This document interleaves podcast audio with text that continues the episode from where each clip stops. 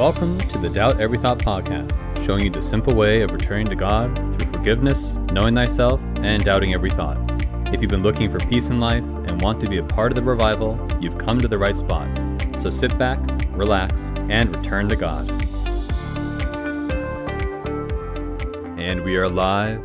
Welcome to the Doubt Every Thought podcast. It's 2021, guys. How's everything going? This is episode number 53. It's going to be a short one and it's called The Story of the Farmer, or The Parable of the Farmer. My name's Jacob. I'm so glad you made it. I know it's been a while since our last podcast. Many things have been going on. All is well in my life. I hope it is for you too. I'm going to keep this one short. The story and the farmer and the parable, I heard this many, many years ago, and it's something I wanted to share with you as we enter into this new realm of possibilities with the virus, the corona, the chakras, all that jazz. So just sit back, relax, guys. You're going to see what this is all about, and just hang on.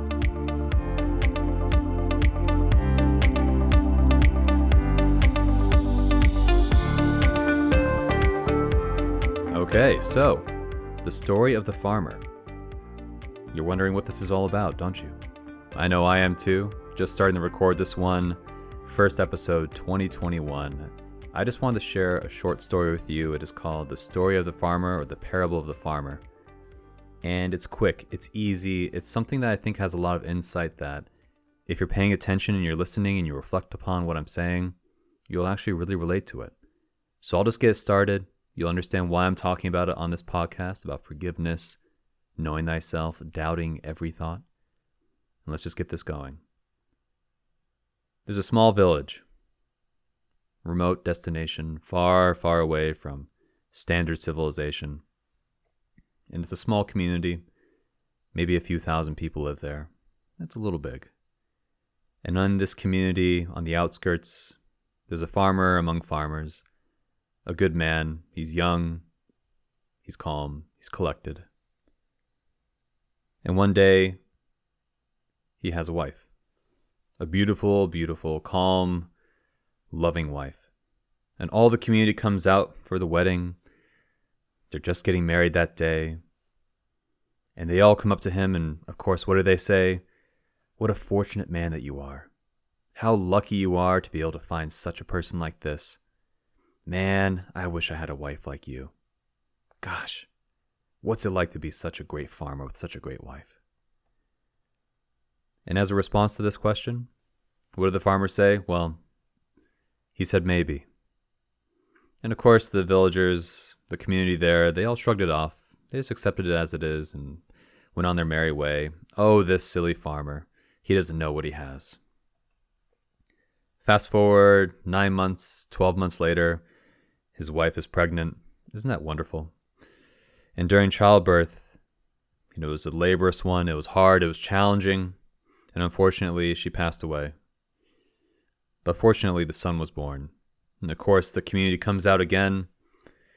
And what do they say? Well, they say, Mr. Farmer, this is horrible. This is so sad. This is just. I can't imagine being you. You must feel just so sad.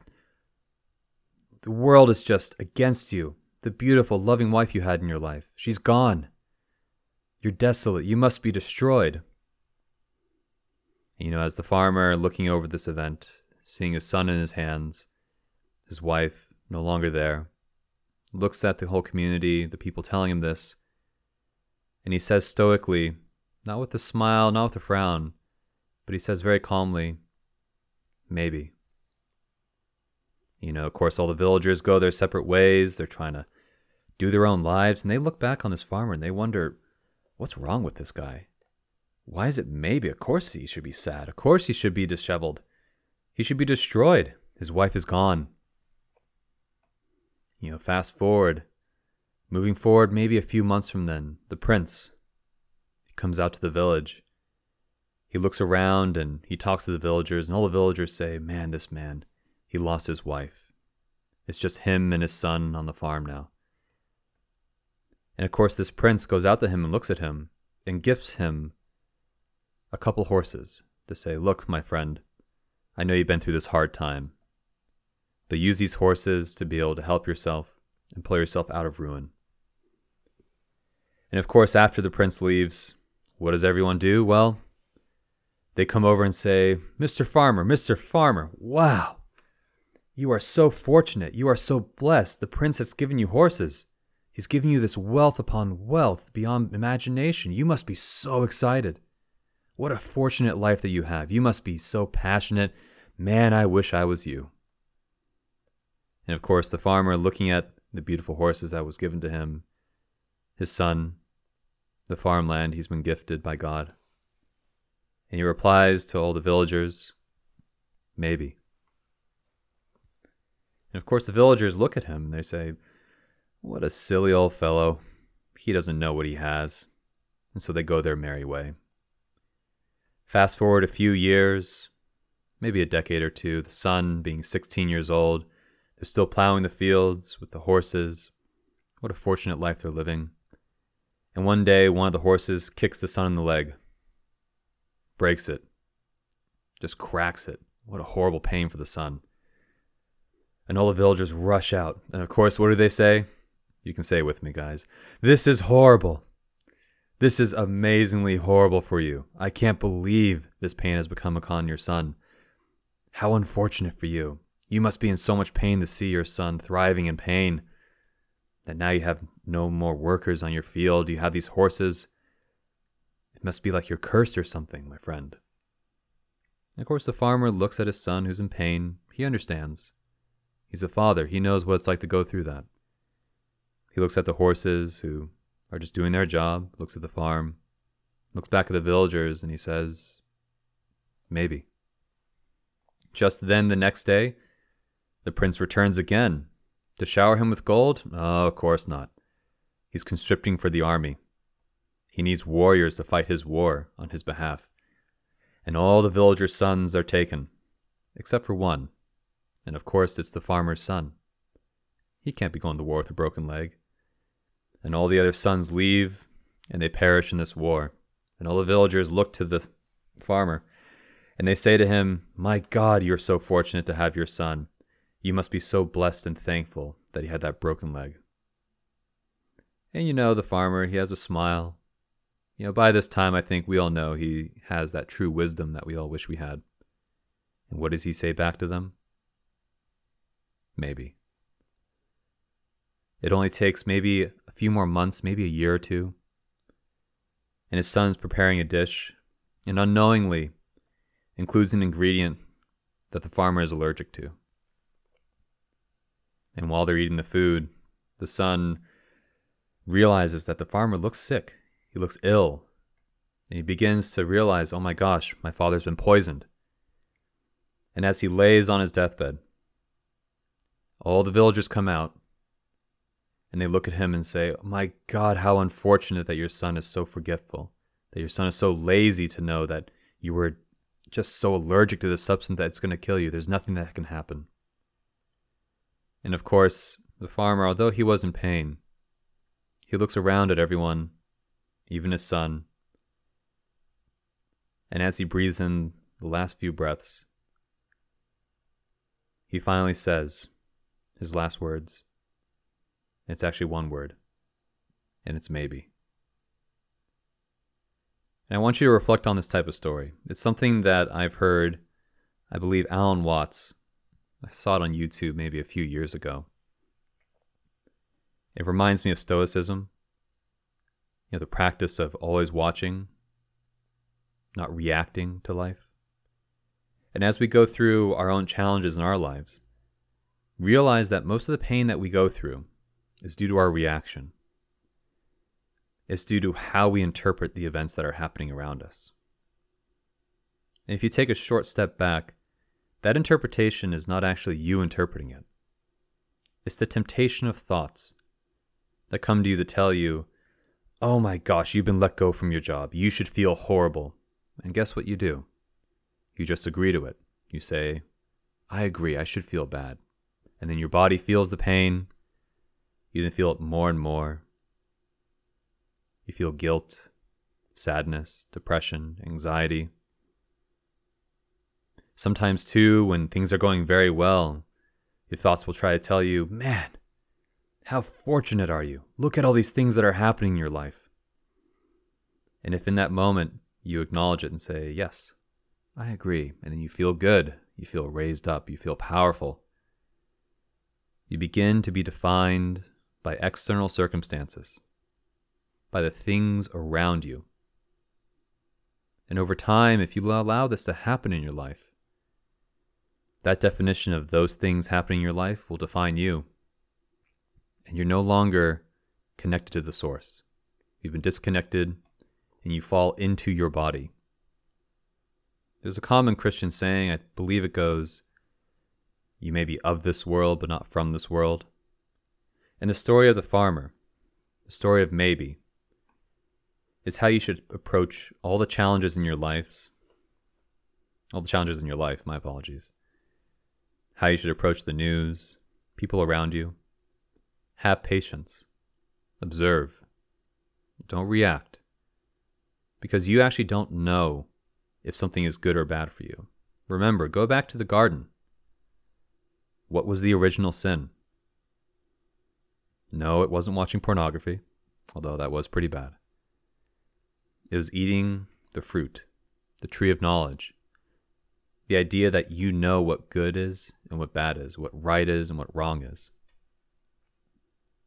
That's all this parable is about. How the villagers, which are the thoughts in your head, will always tell you that they know what is good, what is bad. The horse breaks his leg, that's bad.